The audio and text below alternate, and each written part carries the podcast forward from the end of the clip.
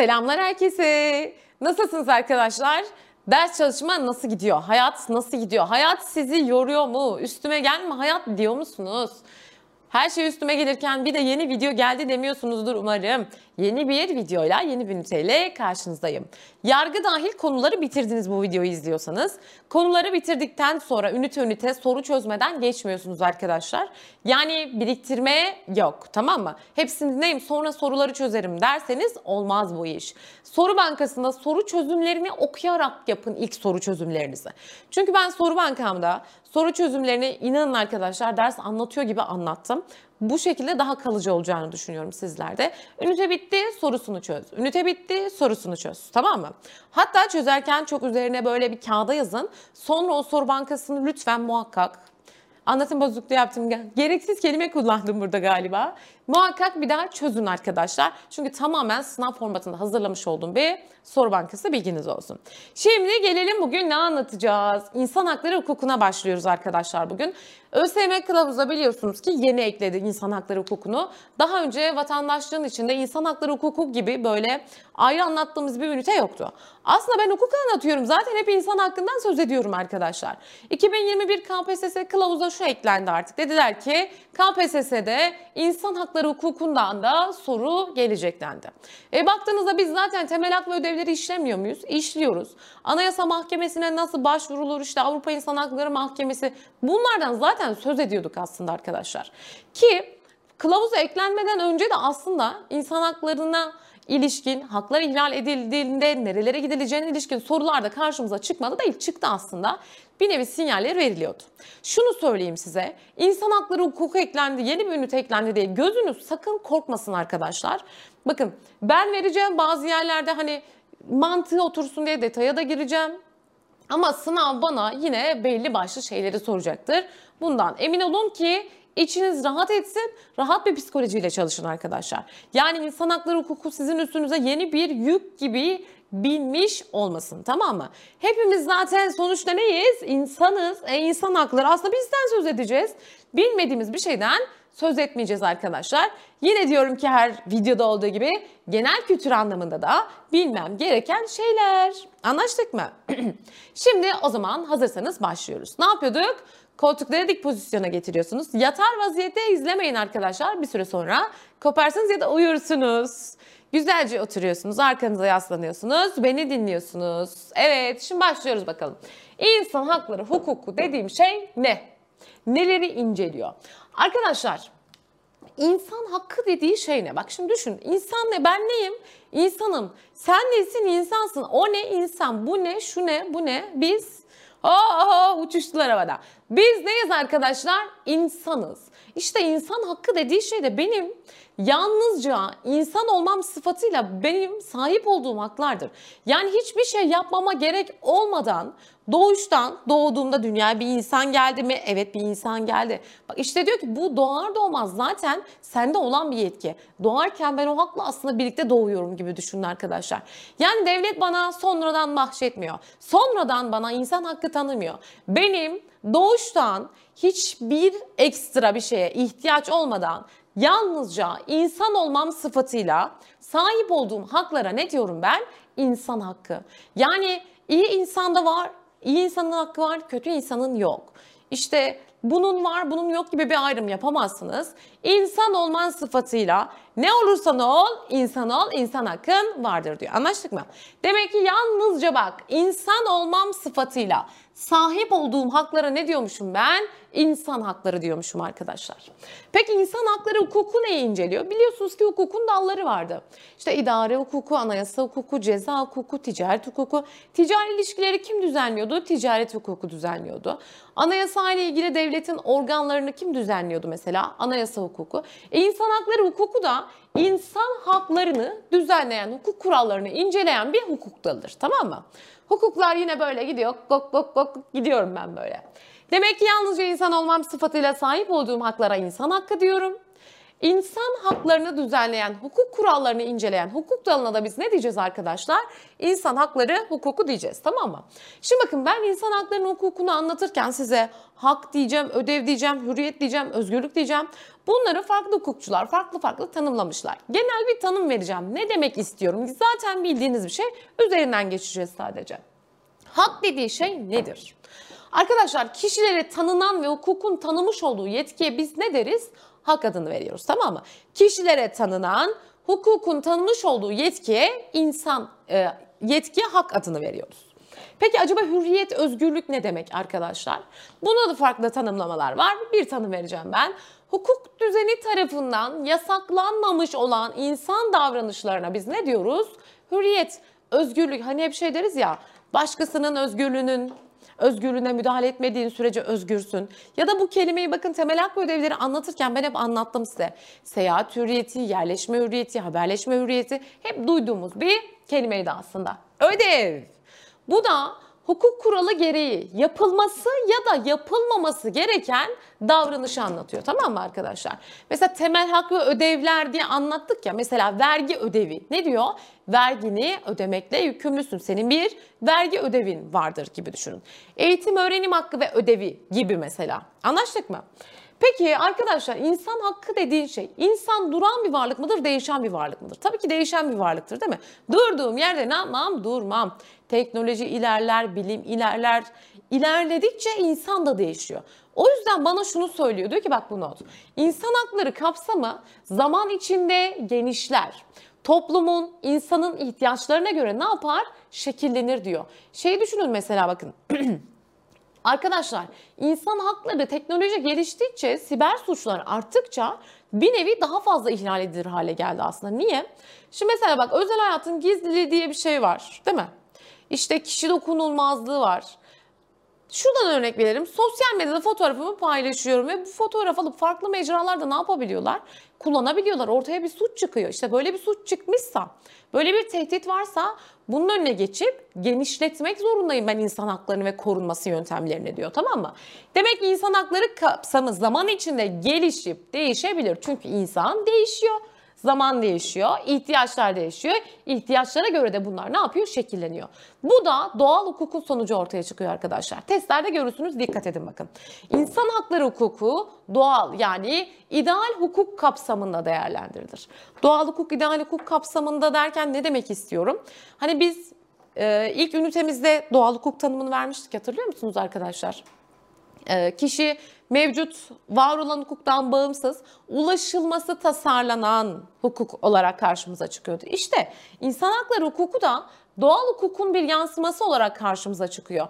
İhtiyaçlara göre şekillenip değişmesi doğal hukukun sonucu olarak karşımıza çıkmaktadır. Peki gelelim biraz insan haklarının özellikleri neler? Aslında bildiğimiz, sahip olduğumuz, taşıdığımız şeylerden söz edeceğiz şimdi yine. Hazırsak başlayalım. İnsan haklarının özellikleri nelerdir? Klasik kalıptır. Aşağıdakilerden hangisi insan haklarının özellikleri arasında yer almaz? Hangisi insan haklarının özelliğidir gibi sorularla testlerde karşılaşacaksınız. Evet. Bir kere ne diyor? Doğuştandır. Zaten söyledik onu arkadaşlar. Doğuştan insan olmam sıfatıyla var olan haklar olduğunu söylüyor. Doğduğumda benim insan hakkına sahip olmam için hiçbir şey yapmama gerek yok. Doğmam yeterli arkadaşlar. Doğuştandır ve evrenseldir arkadaşlar.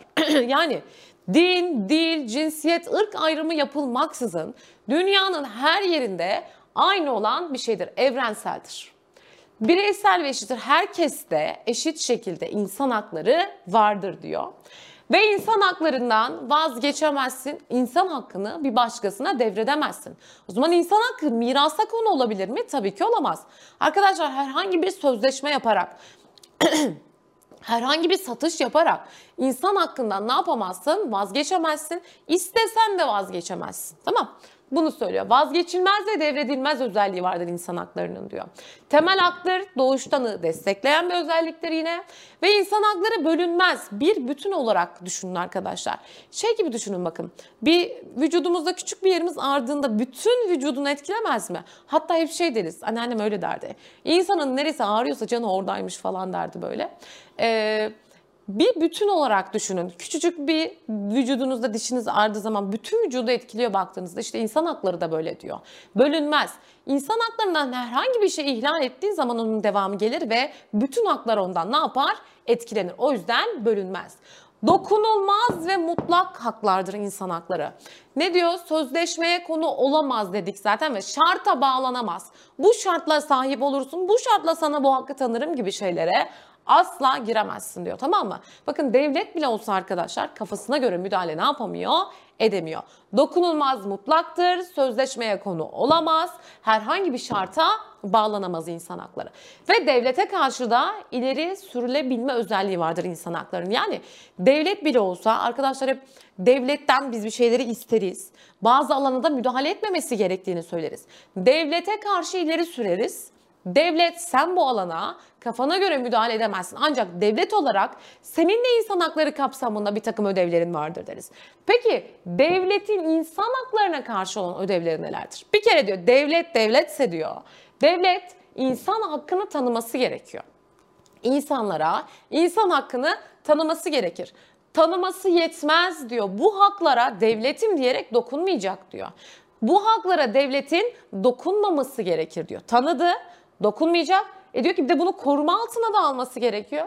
Hakkı verdim dedi gitti. E bu hak koruma altına alınmazsa arkadaşlar ben kendimi güvende hisseder miyim? Hayır. Sözde kalırsa olur mu? Hayır.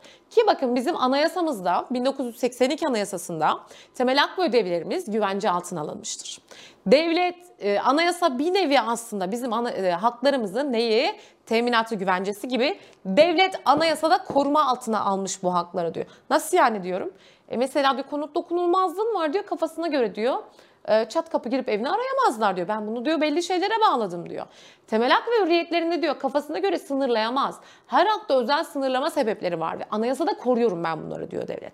Ve tamam tanıyor, dokunmuyor, haklar olduğunu kabul ediyor, bu hakları koruyor. Bu hakları kullanabilmem için bana imkanlar sağlaması lazım diyor.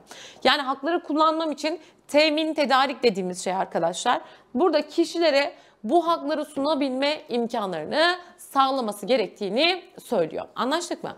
Mesela pozitif ayrımcılık kapsamında bizim 82 anayasamızda biliyorsunuz ki pozitif ayrımcılık var değil mi?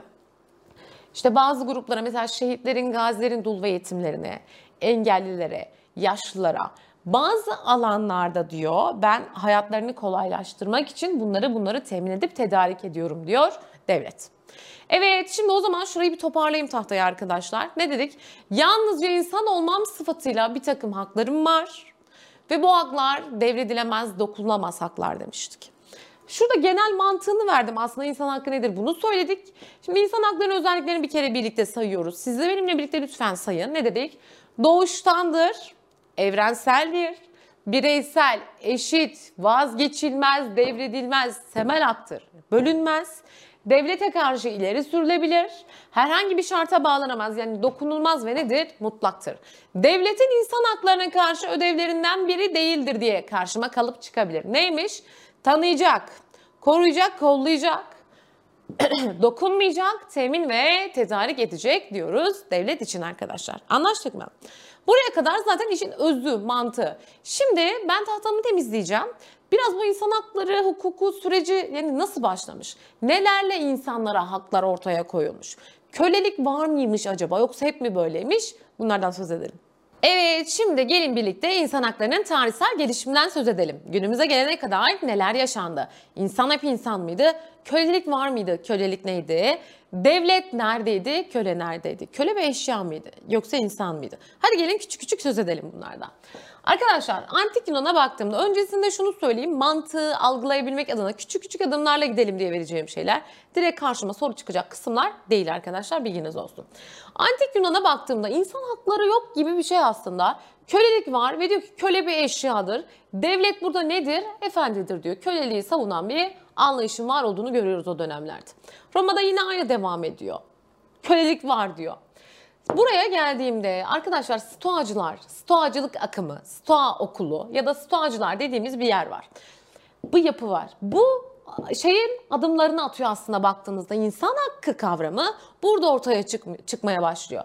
Ve insan hakları öğretisini ilk defa sistemli bir şekilde savunan felsefe okulunu Kıb Kıbrıslı Zenon ne yapıyor? Kuruyor. O zaman Stoa okulu diye bir okul var ve bu okulun kurucusu kim? Kıbrıslı Zenon. Ve diyor ki aklın, aklın, mantığın ve vicdanın kabul edeceği evrensel bir hukuk vardır diyerek insan hakları öğretisini ortaya atan bir akım stoğacılık akımı arkadaşlar. Tamam. Sonra arada bir sürü gelişmeler oluyor tabii ki. Onlar bizi çok ilgilendirmeyecek. Hani şimdi hep şey deriz ya Birleşmiş Milletler İnsan Hakları Evrensel Bildirisi, Avrupa İnsan Hakları Sözleşmesi. Onlarla mı geldi tanındı acaba? Hayır. Peygamber Efendimiz döneminde zaten bu haklar bize aslında tanınmıştı arkadaşlar bakın. Peygamber Efendimizin veda hutbesinde İnsan Hakları Evrensel Beyannamesi ve Değerler Eğitimi olarak tüm insanlığa armağan edilmiş bir takım haklar vardı. Tüm insanlığa tanınmış. Sadece Müslümanlara da değil bakın. Peygamber Efendimiz o zamanlarda zaten demiş ki aile hakkı, kardeşlik, suç ve cezaların şahsiliği değil mi? Günümüzde bile var bakın. Ta Peygamber Efendimiz döneminde zaten aslında tüm insanlığa tanınmış olan şeylerdi bunlar arkadaşlar. Can güvenliği, şeref ve korunması, eşitlik, adalet, hürriyet, işte kadının erkek üzerinde hakkı vardır, erkeğin kadın üzerinde hakkı vardır gibi şu an günümüzdeki hakların çoğu zaten veda hutbesinde Peygamber Efendimiz tarafından bize zaten daha doğrusu tüm insanlığa tanınmış haklar olarak karşımıza çıkmışlardı biz. Ama biz anayasal belgeler falan deyince çat diye Magna Kartalarla başlarız. Veda hutbesinden de söz ettik arkadaşlar. Demek ki ta o zamanlar zaten aslında tüm insanlığa Peygamber Efendimiz tarafından verilmiş haklar varmış arkadaşlar. Kiros silindiri dediğimiz bir şey var. Dönemin Pers kralı 2. Kiros köleliğin kaldırılması, herkesin eşit olması, din, dil, ırk ayrımının olmaması gerektiğine ilişkin bir düzenleme. Medine, Medine vesikasına baktığımız zaman arkadaşlar burada da Mekke'den Medine'ye göçten sonra Müslüman, müşrik, Yahudi arasında bir yaşam başlıyor arkadaşlar. Dolayısıyla bu şehrin adli idari düzeninin sağlanması amacıyla da e, imzalanan Medine Anayasası diye de geçer. Medine Vesikası adında bir belge karşımıza çıkıyor bizim. Tamam. Devam ediyorum şimdi İngiltere ile işte hukuki anlamda sorularda falan karşılar şey sorular falan artık buradan sonrasında çıkmaya başlıyor. Öncesinde çok bakmaz arkadaşlar. Geldiğim zaman İngiltere'ye. Magna Carta karşıma çıkıyor ve siz diyorsunuz ki evet ben Magna Carta'yı zaten biliyordum diyorsunuz. Magna Carta arkadaşlar dünyadaki ilk yazı dünyadaki ilk anayasal belge olarak karşımıza çıkıyor bizim. Büyük Özgürlükler Sözleşmesi de deriz değil mi? Modern anayasaların ilk çekirdek belgesi aslında nedir? Magna Carta. 1215 İngiliz Magna Cartası diye geçer çünkü İngiltere tarafından karşımıza çıkıyor. Kral yetkilerini ne yapıyor? Sınırlandırıyor. Diyor ki can, mal güvenliği, keyfi yakalama, keyfi ceza verme, keyfi tutuklama gibi şeylerin önüne geçilmesi adına hazırlanan bir anayasal belge arkadaşlar. Kral yetkileri ne yapıyor burada? Sınırlandırılıyor zaten. Yani diyor ki hukuk kartı kralın neresinde yer alır? Üstünde yer alır diyen bir anayasal belge.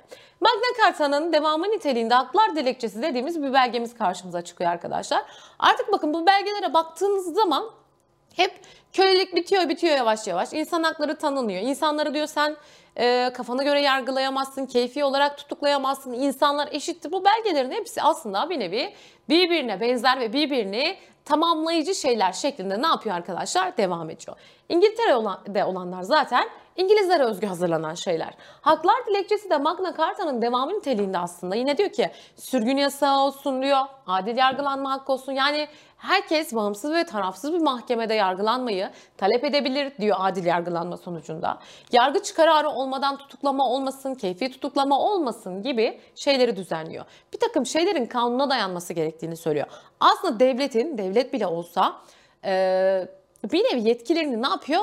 Sınırlandırıyor ve hukuk ve hak tanımaya başlıyor arkadaşlar bu belgeler. Mesela diyor ki haklar dilekçesinde vergi kanunlu olmalıdır diyor. Vergi toplayacaksan bir kanun çıkarman gerekir gibi düzenlemelere yer veriyor arkadaşlar. Habeas corpus yasası dediğimiz bir yasa. Zaten şu anlama geliyor. Kişi güvenliği sağlamak amacıyla. Özellikle bakın habeas corpus yasasıyla arkadaşlar keyfi tutuklama, keyfi yargılamanın önlenmesinin önüne geçilmeye çalışılmıştır. Tamam. Haklar bildirgesi dediğimiz bir şey. Buraya geldiğimizde de arkadaşlar parlamentoda hani dokunulmazlık kavramı var ya bizde biliyorsunuz ki. Parlamentoda işte konuşulan sözlerden, açıklanan düşüncelerden bir rahat çalışma olsun diye diyor ki dokunulmazlık geldirmiştir. Tamam yani İngiltere'de aslında haklar bildirgesiyle birlikte parlamentonun üstün olduğunu söyleyen bir belge şeklinde karşımıza çıkıyor bizim. Yani baktığımda İngiltere'de Magna Carta haklar dilekçesi, habeas corpus ve haklar bildirgesi karşıma çıkıyor. Ve hepsinin de amacı aslında ne arkadaşlar? Bir nevi hakların tanınması. Yani tutup tek tek bununla ne olmuş, bununla ne olmuş, bununla ne olmuş oturup da bunlara kafa yormaya çok da gerek yoktur. Magna Carta'nın şu özelliğini bilmeyeceğim mi? Bileceğim tabii ki. Dünyadaki ilk anayasal belge olarak karşıma çıkan belge Büyük Özgürlükler Sözleşmesi dediğimiz Magna Carta 1215 İngiliz Magna Cartası diye geçiyor arkadaşlar. Tamam mı? Süreci bakıyoruz. Burada İngiliz halkı var. Amerika'ya geldiğimde artık dünyaya yayılmaya başlıyor ve Virginia Haklar Bildirgesi 1776 arkadaşlar. Burada da benzer şeyler var yine. Diyor ki bütün insanlar ne olmalıdır diyor? Eşit olmalıdır. Bütün insanlar eşit derecede özgür ve bağımsızdırlardır diyor. Yine adil yargılanmanın üzerinde duruyor. Adil yargılanma hakkına sahiptirler diyor ve farklı olarak şunu söylüyordu ki seçimler artık ne olmalı? Serbest. Seçimlerin serbestliğinden de söz ediyor Virginia Haklar Bildirgesi'nde arkadaşlar. Arkasından Amerikan bağımsızlık bildirisi karşımıza çıkıyor ve şu anda da günümüzde zaten bunun e, yapılış dönemi Amerika'da bağımsızlık günü olarak kutlanıyor arkadaşlar Amerika'da. Amerikan bağımsızlık bildirisi doğal hak anlayışını benimseyerek yine haklardan söz ediyor, tekrarlıyor ve onları yine koruma altına alıyor. 2 Temmuz 1776'da imzalanıp 4 Temmuz'da da yürürlüğe giriyor arkadaşlar. Bu tarihte Amerika'da bağımsızlık günü olarak kutlanıyor. Belki güncel bilgiler kısmında çıkarsa çok da sanmıyorum ama tamam Amerika'da bağımsızlık günü olarak ne yapıyor? Kutlanıyor. Şunu bileceğim mesela Amerikan Anayasası. Dünyadaki ilk yazılı anayasa nedir derse ABD Anayasası. 1787 tarihli ABD Anayasası dünyada kabul edilen modern anlamda ilk yazılı anayasadır arkadaşlar. Demek ki bak ilk anayasal belgem ne benim? 1215 İngiliz Magna Carta'sıdır. Modern anlamda ilk yazılı anayasa derse Amerikan anayasası olduğunu söylüyoruz arkadaşlar. Anlaştık mı? Fransa'ya geliyorum şimdi. Fransa'ya baktığımda 1789 tarihli İnsan ve Yurttaş Hakları bildirisinde bildirisi yayınlanıyor. Burada arkadaşlar şunu söylüyor. Avrupa'da bir takım kişi hakları vardır diyor sayıyor ve bu kişi haklarının dayanağını oluşturuyor, güvencesini oluşturuyor tamam mı? Demek ki Avrupa'da kişi haklarının dayanağını oluşturan bildiri ne? İnsan ve Yurttaş Hakları bildirisi. Yine söz edeceğiz zaten. Sonra dünyadaki modern anlamda ikinci yazılı anayasa karşıma çıkıyor. Fransız anayasası arkadaşlar tamam mı? İkinci anayasa Fransız anayasası ve şunu söylüyor. İnsanlar doğuştan zaten eşittir. Hiçbir fark aralarında yoktur diyor. İşin özü bir toparlarsam tahtayı sonrasında da şunları şunları bilin diyeceğim size zaten ben buraya baktığımda. Arkadaşlar tarihsel gelişime baktık ne, nelerden söz ettik gördük. Şimdi bize testlerde karşıma çıkacak ve bilmem gereken şeyler neler diye soruyorsanız şu. Dünyadaki ilk anayasal belge nedir? Magna Carta. Türklerin Magna Cartası olarak geçen ne peki? Bizdeki ilk anayasal belge neydi? Senedi ittifak değil mi? Türklerin Magna Cartası olarak geçer. Yani ilk anayasal belgemizdi. Dünyadaki modern anlamda ilk yazılan anayasa ABD Anayasası dedik. İkinci anayasa Fra şey ikinci anayasada Fransız Anayasası dedik. Peki Türk hukukunun baktığımızda bizdeki işte ilk Osmanlı Türk Anayasası neydi? 1876 kanuni esasıydı. Sonra 21 Anayasası, 24 Anayasası, 61 Anayasası ve 82 Anayasası olmak üzere ne yaptı anayasalarımız? Devam etti arkadaşlar tamam mı? Şimdi bu videoda böyle insan haklarının tanımından, tarihsel sürecinden aslında olayın hani insan hakları hukukunun mantığı ne? Bunlardan söz ettik arkadaşlar. Ee, küçük bir toparlama yapalım hep birlikte. İnsanın doğuştan yalnızca insan olması sıfatıyla sahip olduğu bir takım haklar vardır ve bunlara ne denir? İnsan hakları. İnsan hakları ile ilgili konuları inceleyen hukuk dalına da biz insan hakları hukuku diyoruz. İnsan hakları doğuştandır, evrenseldir, temel haktır. Devlete karşı ileri sürülür. Bireyseldir, eşittir. Mutlaktır, devredilmezdir, dokunulmazdır. Bunları ne yapmıyorsunuz? Unutmuyorsunuz. Devlet insan haklarını ne yapacak? Tanıyacak, onları koruyacak, temin, tedarik edecek ve güvence altına alacak arkadaşlar. Bunları da ne yapmıyorsunuz? Unutmuyorsunuz tamam mı? İlk dersimiz bu kadar olsun. İkinci dersimizde şeylerle devam edeceğiz. Temel hak ve hürriyetleri, sınıflandırmalarına bakacağız arkadaşlar. Negatif statü, pozitif statü, aktif statü ve VASAK sınıflandırmasında kuşaklara göre haklar nasıl sınıflandırılıyor? Asıl haklara orada başlayacağız. Görüşürüz.